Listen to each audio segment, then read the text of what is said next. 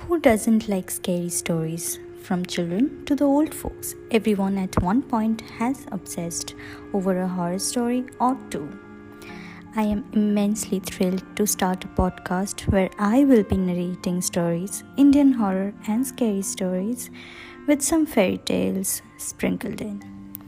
There would be two or three stories each week, and I cannot wait to entertain everyone on this platform.